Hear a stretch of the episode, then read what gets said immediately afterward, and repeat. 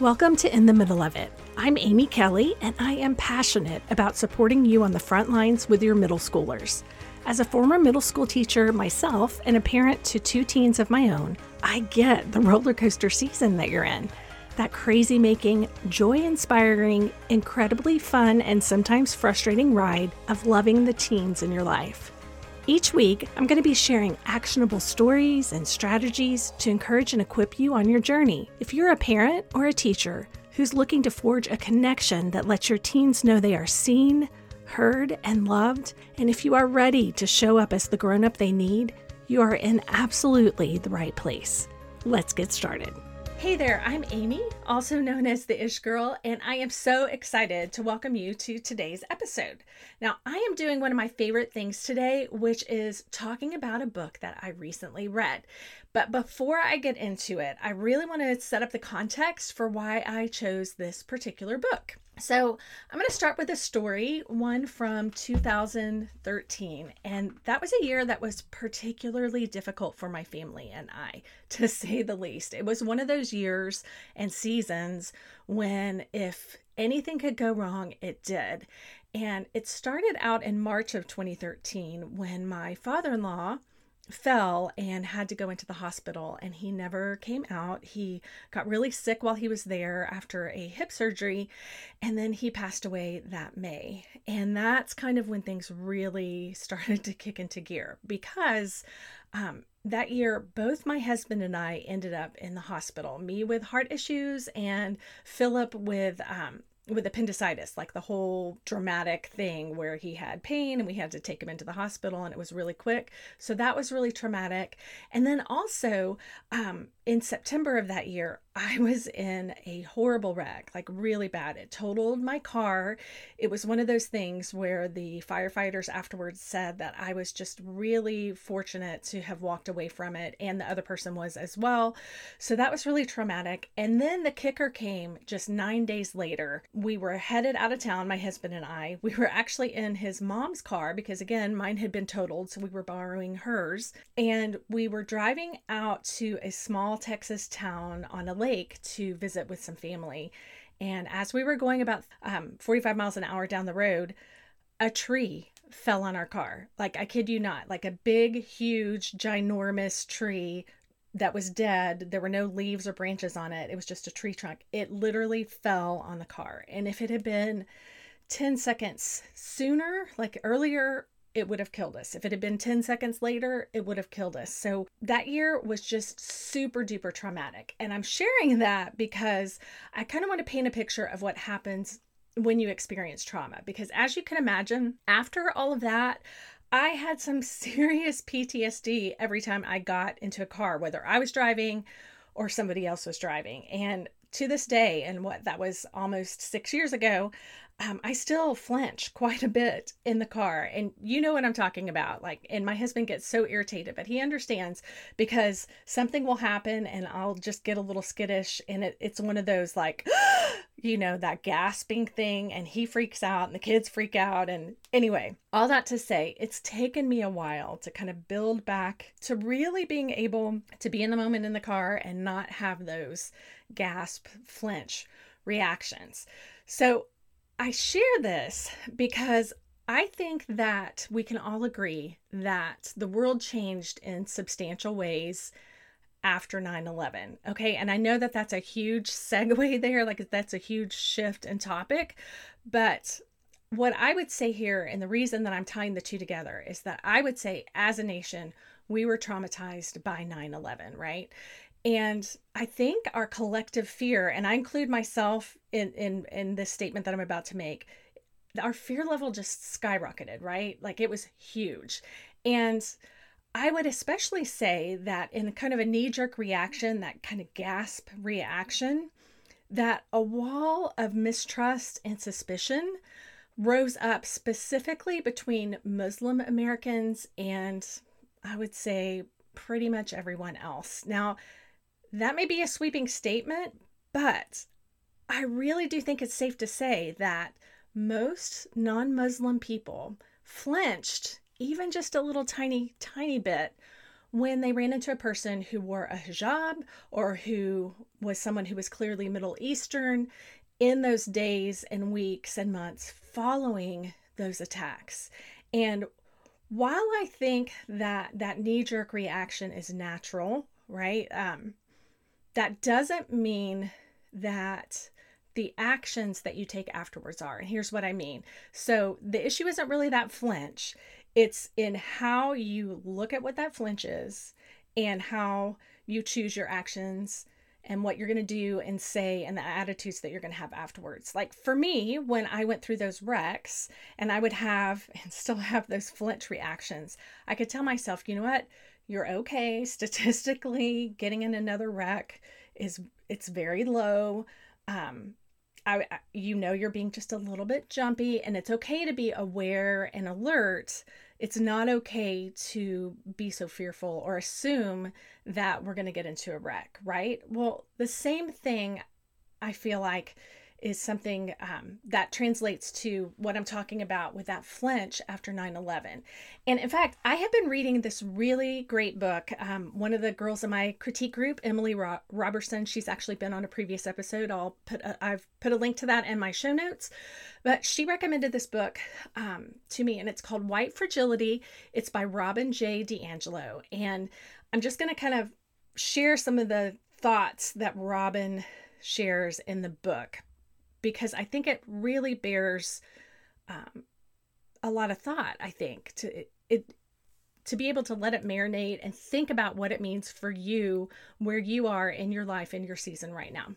So here's what she says. She points out that if we can understand racism as a system into which we've been socialized versus versus something like I think a lot of times people would describe a racist, and she says this as being defined as bad people who intend to hurt others because of their race. So she's saying instead of looking at racism that way, looking at it as if it is a system into which we've been socialized. So it's not necessarily that you're a bad person per se, um, of course not, but what she's trying to point out is that we are in this holistic system that sometimes we don't even realize, especially as white people.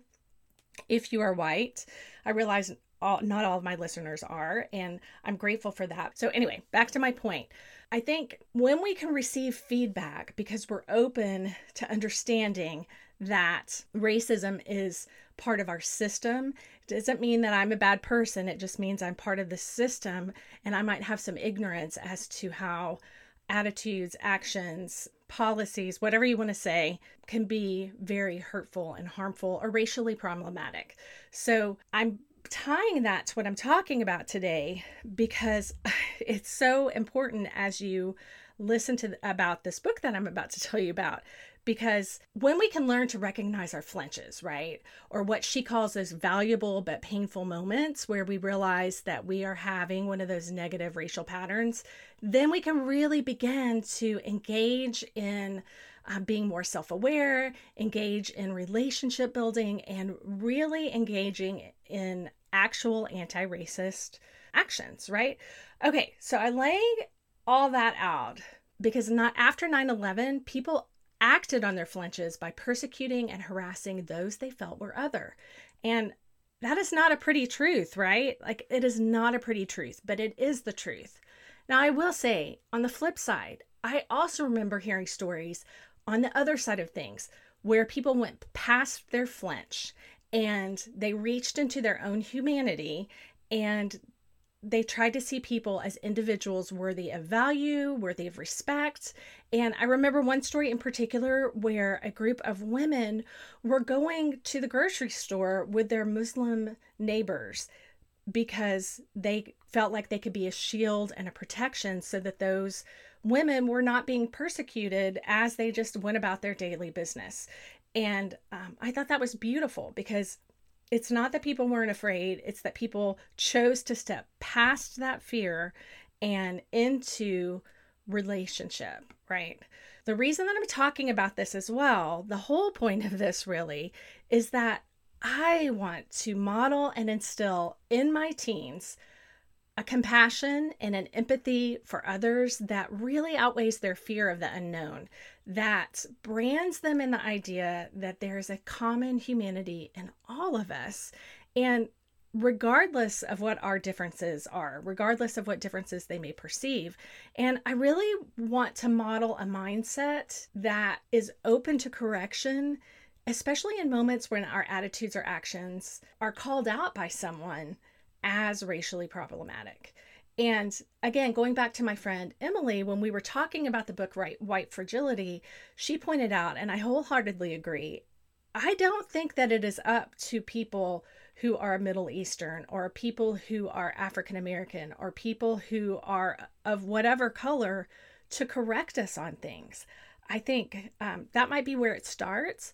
But once I'm aware and informed and educated, it's my job as a white person to help correct and educate. And correct sounds so strong because I certainly don't I don't want to put myself in the role of I'm going to go around and correct people, but I do want to be able, especially with the people that I'm closest to, to say, hey, let's think about what the conversation we just had. Let's think about what you just said. Do you do you realize like when you say that, here's how it's perceived or do you realize that fact that you just shared is maybe a little bit skewed from a privileged perspective. So I I think what Em said and what I agree with is that we have to have each other's backs on this and help each other out and correct one another and learn together, right? Okay.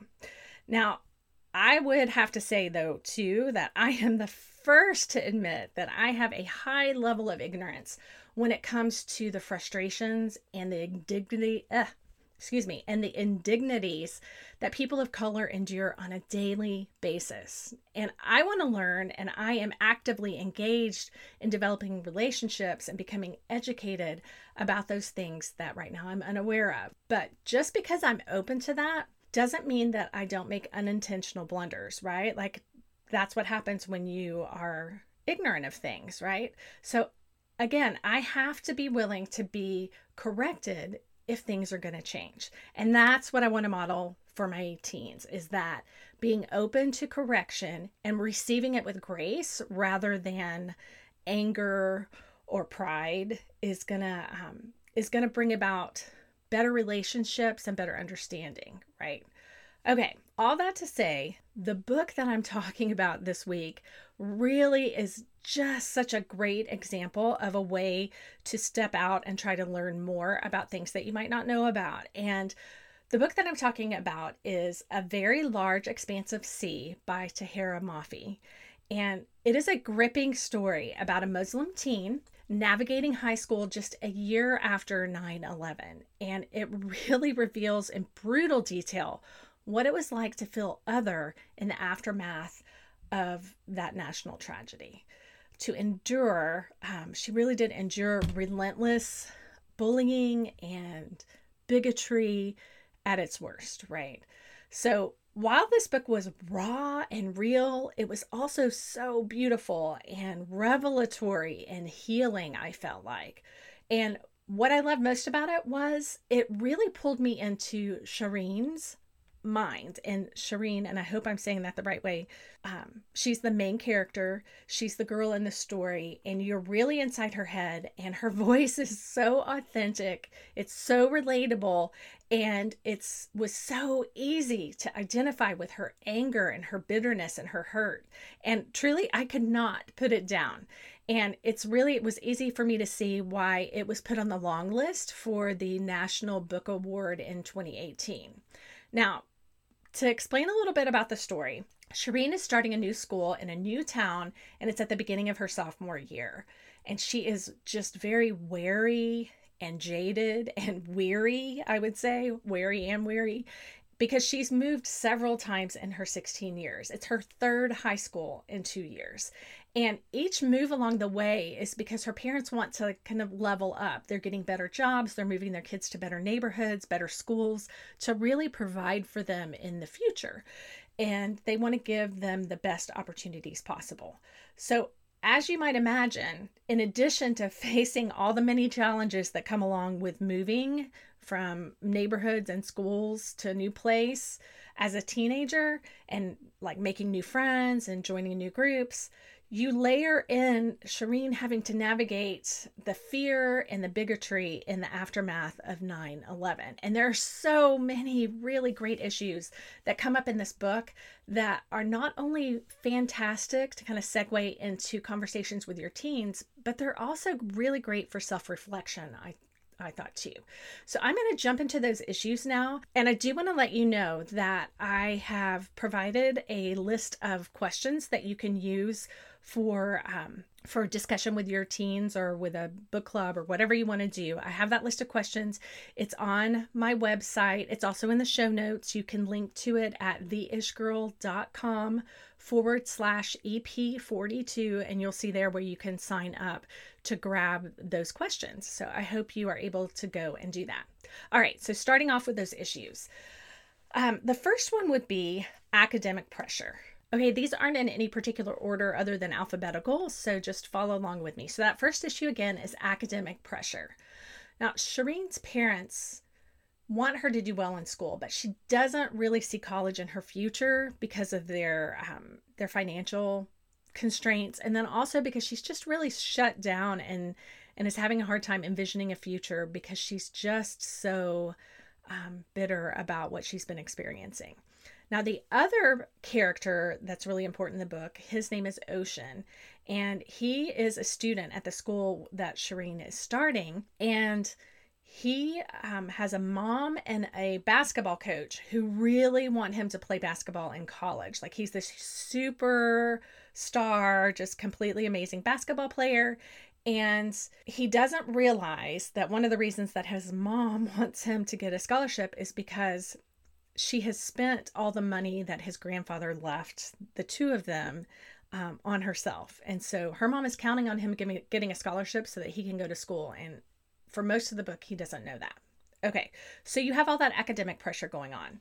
And then also, there's the issue of body choice. And I wasn't sure exactly how to phrase that issue, but body choice is what I went with. And here's what I mean by that. On her first day of school, um, Shireen counts 17 stupid comments about wearing her hijab because she does choose to wear the traditional headscarf of Muslim women. And she does a really great job of explaining why she does that. We're going to get to that in a second. But she talks about because of that choice, because she's wearing it, everything that she endures just this first day of school. And obviously it got to so many that she started, you know, counting because she was like, Are you kidding me? Like, this is crazy.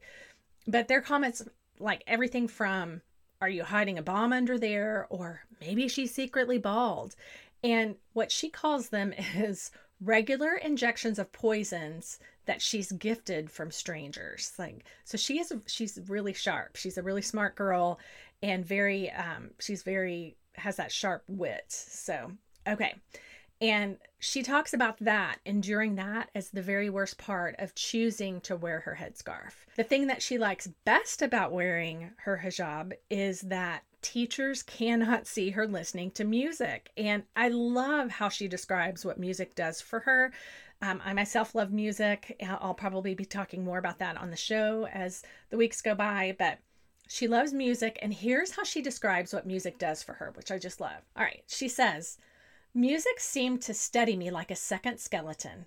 I leaned on it when my own bones were too shaken to stand. So Shireen chooses to wear hijab very deliberately, and I love the way she describes her choice. She says, I dressed the way I did not because I was trying to be a nun, but because it felt good and because it made me feel less vulnerable in general, like I wore kind of armor every day. It was a personal preference people struggled to believe this because people struggle to believe women in general. It was one of the greatest frustrations of my life. I just thought that was super profound. People struggled to believe her because they struggled to believe women in general. I thought that was a very telling statement about her.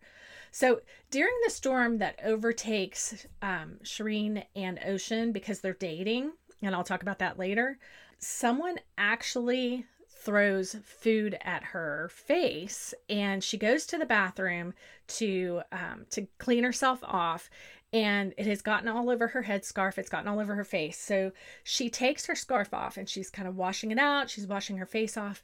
And another student comes in, a girl comes in and takes a picture of her without her headscarf on. And you know where this is going, right? Like, totally puts it out to social media. It goes vi- viral in their school.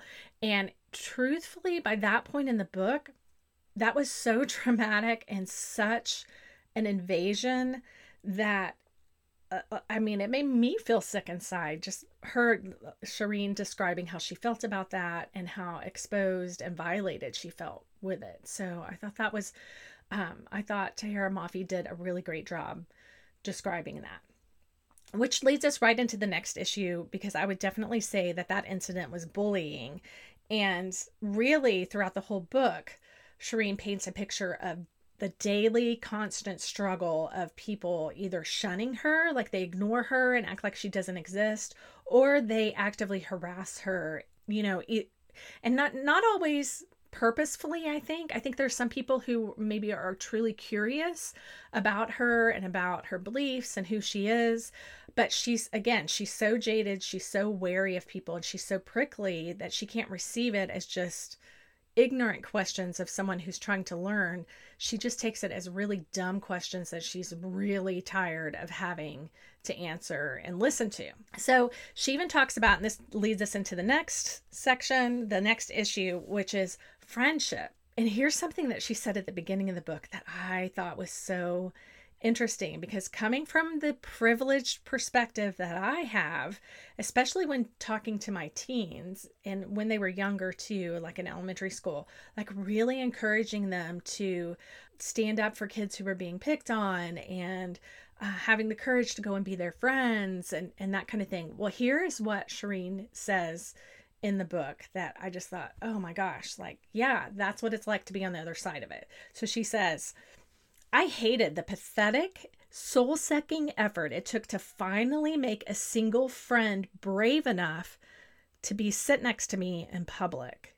I just thought, wow, like that is so hard to because of course she knew like it was taking that other kid being super brave to come and sit with her or try to be friends with her. So anyway, I thought that was interesting. And then she also talks about girls only wanted to be her friend because of her older brother. Um, so they would try to be her friend and then they'd drop her once they either got her brother's attention or he wasn't interested in them. And I'm going to talk more about him later because that was a really interesting kind of juxtaposition between the two of them. Okay, so I'm going to add to the friendship part of things and talk about also that she really does become friends with her brother's group of friends because he um, he's just a year ahead of her in school and he invites her to be part of a break breakdancing club or team that he is starting. And so she gets to be friends with these guys. Several several of them are people of color as well. And in fact one of them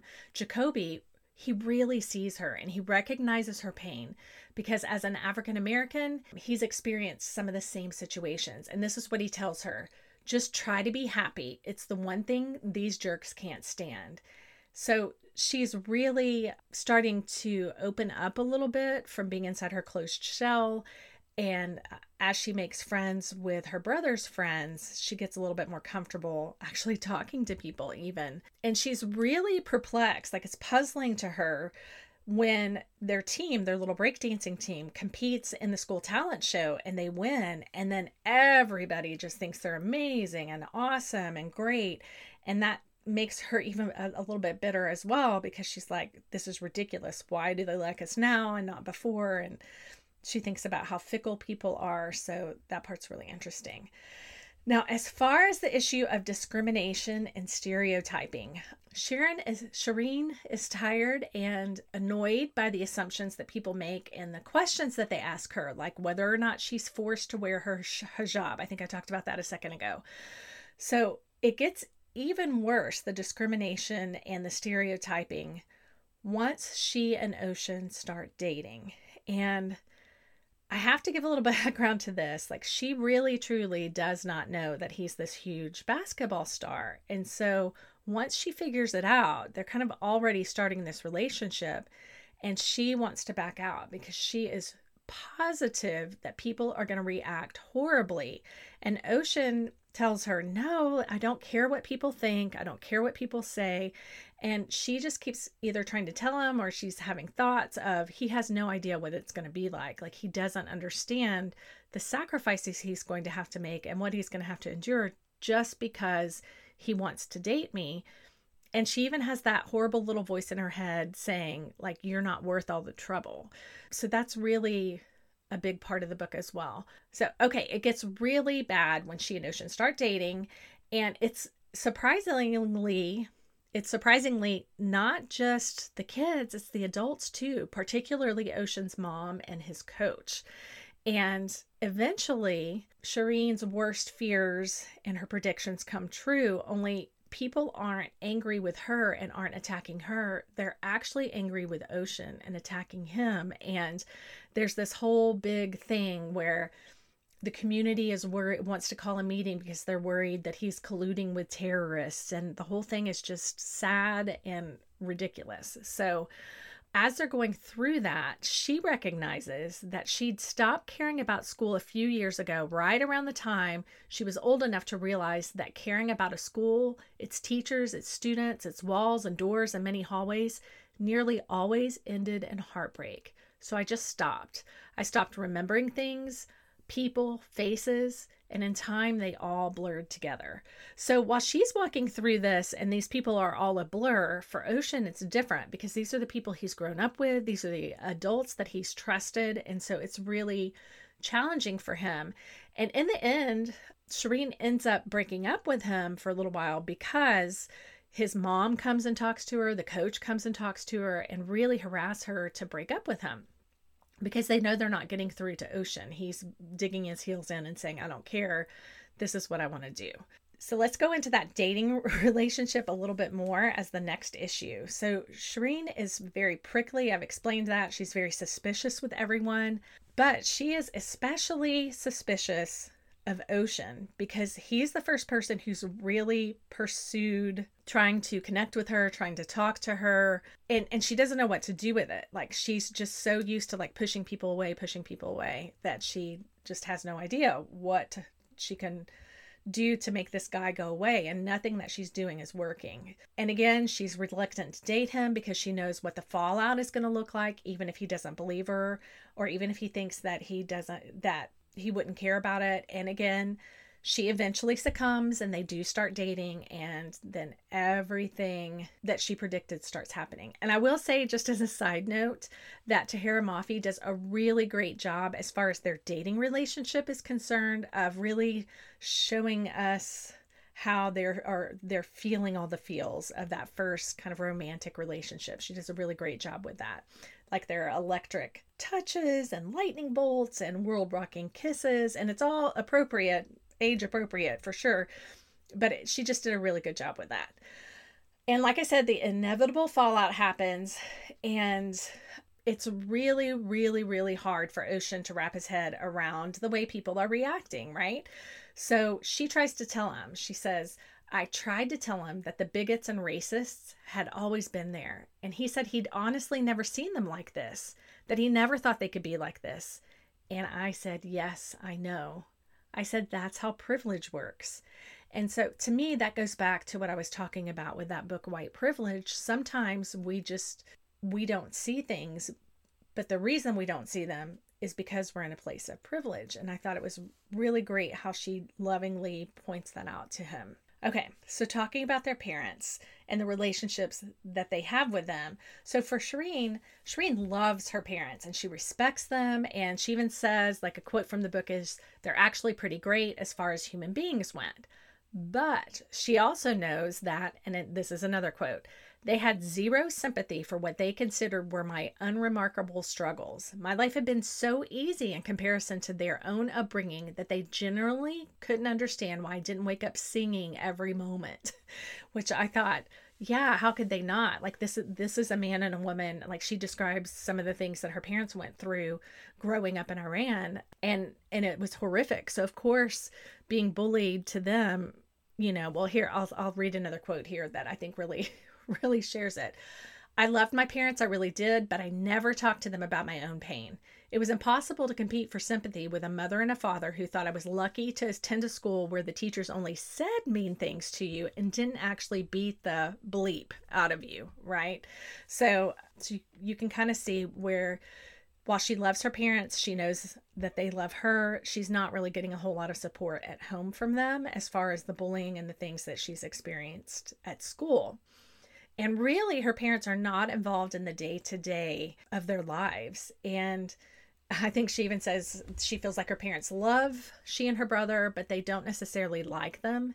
And they're really more concerned with their with Shireen and her brother Navid's grades and making sure they have the best opportunities possible. And there is this beautiful moment between Shireen and her dad. And she she really describes her dad and the way he reads poets and philosophers and is just such a learned man and a gentle, quiet man. And at one point, she asks her dad how to know if she's made a good decision. And this is what he tells her. And I, I again, I just thought this was beautiful. If the decision you've made has brought you closer to humanity, then you've done the right thing. So I just thought that was beautiful. I'm just going to leave that right there because what can you add to that, right? Like, that's just amazing. Okay, now with Ocean, um, his mom just completely neglects him, and his dad's not in the picture. Um, his mom will just be gone for days at a time and doesn't really pay attention to him. And really, the only way she connects with him is through basketball. And she really doesn't start getting involved in his day to day life until he starts dating Shireen. And at first, it is it's solely to get him to stop dating her but then later on she does kind of come around and try to get to know Shireen and support the two of them. So now other family relationships with sibling relationships, Ocean is an only child, so we won't talk about him in this context, but with Shireen, she has an older brother Navid, who ironically, in comparison to what she suffered through, um, he is very popular and very well liked. And here's what she says about that.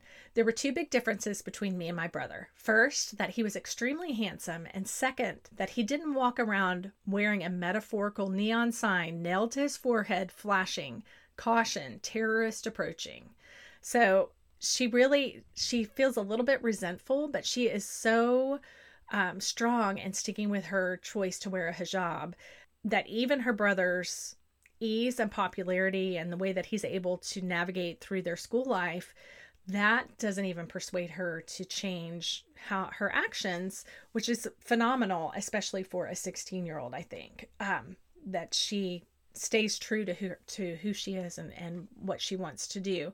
But i will say it's it's interesting in the book how he stands up for her um, in fact i'm going to talk about an incident in a minute where he really did save her life um, in this particular snapshot of the year that we have of them together, he's really trying to include her in his world. And so he invites her into the breakdancing club and he shares his friends with her and tries to really help her have an easier time. Like there's a point where he calls her during the school day and it, like at the very beginning when they've just started going to this new school and is like, Where are you eating lunch? And she's in the bathroom or the library or something. And he's like, Get out of there, come eat with me, you know, that kind of thing. So they have a really great relationship, which I loved seeing that.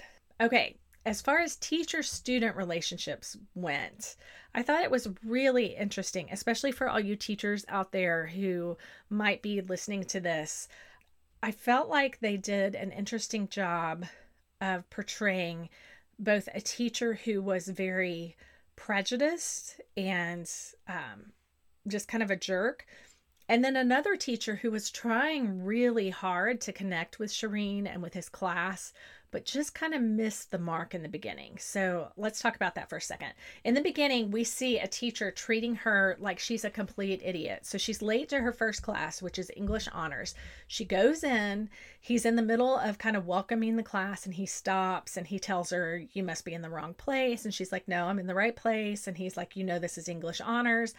And she's like, Yes, I know that it's English honors. And he just keeps on and on, like implying, like, you're not supposed to be here.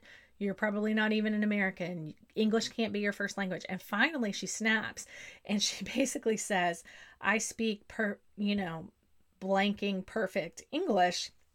And so, of course, she gets sent to the principal's office. She gets a talking to, and she, she has to go to detention. So, all of that unfairness to her is just like another nail in the coffin of, okay, life sucks for me right now. So, that happens. But then on the other end of things, we see a teacher who, he, like I said, he really has great intentions, but he doesn't really have boundaries or any kind of regard for for her feelings i would say. But he does actually apologize after an incident that happens in class and he really tries to work through it with her. And he tells her in this discussion like he's called her in she wants to drop the class he really wants her to stay in the class and this is what he says i thought this was such a profound conversation he tells her that he wants her to stay to kind of guide them and to help them learn, but she is angry about that. And he tells her he gets it and that it's her not not her job to educate the ignorant. And she this is what she says. No, it's not. I'm tired as hell, Mr. Jordan. I've been trying to educate people for years and it's exhausting. I am tired of being patient with bigots. I'm tired of trying to explain why I don't deserve to be treated like a piece of and I'll use the word crap, that's not the word that she used, all the time. I'm tired of begging everyone to understand that people of color aren't all the mm-hmm. same, that we don't all believe the same things or feel the same things or experience the world the same way. I'm just, I'm sick and tired of trying to explain to the world why racism is bad, okay? Why is that my job? again, I just thought that was such a strong statement to make. And especially in thinking about this being a young adult book and that our kids are reading this and how profound that is. Like, it is not a kid's job to teach the world not to be bigoted or racist or cruel. So I thought that was really great. And he receives that really well from her. I do have to say that he takes that and he absorbs it and he's like, You're right. Like, you're absolutely right. He still wants her to come back. And because he agrees with her, because of how he handles that situation, she does go back into the classroom. So I thought that was that was a really great kind of snapshot of sometimes what it can look like to just want to do the right thing and to try to be doing the right thing and to really get it wrong. But again, to be open to correction, to learning, and to seeing things a different way. The next thing that I'm going to talk about is the trauma that was in the book. And there wasn't a whole lot of time spent on it, but I did want to mention it here on the podcast. She does do a flashback to a couple of weeks after 9 11. And she's walking home from school. She's wearing a hijab and she is attacked by two boys that she goes to school with. And they are literally like, they take her headscarf, they wrap it around her neck, they're trying to choke her with it, they're kind of banging her head on the concrete. And she knows without a doubt that they would have killed her, except for her brother heard from some friends at school that these two boys were planning it. So it was totally premeditated. These boys planned to do it. Navid heard about it, got the cops and ran and found her in her walk on her way home and was able to save her from death. Unfortunately, nothing happened to the boys and the police officers and in kind of I guess a lame attempt to try to be helpful basically tell her you might want to change what you're wearing um, you need to be more careful. If you know if anybody's trying to hurt you let us know. But they're really ineffective and that nothing happens to those boys. And what her response to that is is I don't understand how anyone could be so violently angry with me for something I hadn't done, so much so that they would feel justified in assaulting me in broad daylight. And I don't want to understand. I'm kind of with her. I don't want to try to understand that how people can get to that point of violence. And and I'm reading through my notes here and and what I see here what one of the police officers said to her was wearing that hijab was really just asking for it and making herself a target. So, really, kind of that whole blaming the victim thing. As you can tell, this book really affected me profoundly, um, mainly because it drew me into the story that gave me a clearer picture of the injustices that went on in that time frame right after 9-11 and i would even say um, are still happening now. In fact i am including in my show notes, there's a link to a video and to at least one article, maybe two, um, about the persecution that people of the Muslim faith are experiencing here in the United States, which I don't know about you guys, but that breaks my heart. It's not what I want. It's not the kind of America that I want my kids to live in. I hope it's not the kind that you want your kids to live in either. And regardless of what your politics are, regardless of where you land on issues, discrimination in any form or capacity isn't okay, right? Like, I think we can all agree on that. We can all agree on that. So, okay. Again, I love this story because it really gave me that clear picture and it personalized it. I think when when we can see someone's story, when we can read someone's experience, it really gives us a different perspective on things and it really helps us kind of research and explore things that we may be ignorant to. And I really do think that personalization piece of things, um, when we have personal knowledge of someone, it's so much harder to make sweeping generalizations. Novels so often take what is general and really help us make specific because it introduces us to characters and to people who are walking through things that we will probably never walk through, but we can live inside their skin for a little bit. And I love that. Now, as a parent and as a former teacher, there is something, and I thought I would share just this little tidbit with you, this little nugget. There's something I try to do when I hear my teens making a generalization. And it's something that I learned from someone so long ago. I don't remember what the source of it is, but this is what the strategy is. And it's the name to strategy. So when I hear a blanket statement being made about any group or whatever, I really challenge my kids or anyone else who I hear doing it to name two people that they know personally who fit that wide description. And often that's completely impossible. They don't know two people who fit that description which is kind of the whole point, right? So the name two strategy. Now, I highly, highly, highly encourage you to read A Very Large Expanse of Sea and talk to your teen about it. And like I said before, I provided questions that you can use to have those discussions. Um, you can get that on my website at theishgirl.com forward slash EP42. And I really, really would love to hear how those conversations go. You can leave me a comment on that webpage or you can leave me a message through Facebook or through Instagram. And there are also links to those in my show notes as well. But also, I would highly encourage you to sign up for my weekly email because not only do I share exclusive content there, stories and things that I don't share anywhere else, but you can also just hit reply and respond back to me on those and let me know how these discussions are going with your kiddos. And I am super anxious to hear how your talk has gone with this. Again, you can check that out in the show notes. And just to let you know, like this week's email is all about my own personal experience on the day of 9 11 when my husband and I were living just outside of Washington, D.C. So, okay. Thank you guys so much for listening today. I just, I love the way that you guys love your teens. I love that you are passionate about connecting with them and being authentic with them. And that's just super inspiring to me. So thank you for that.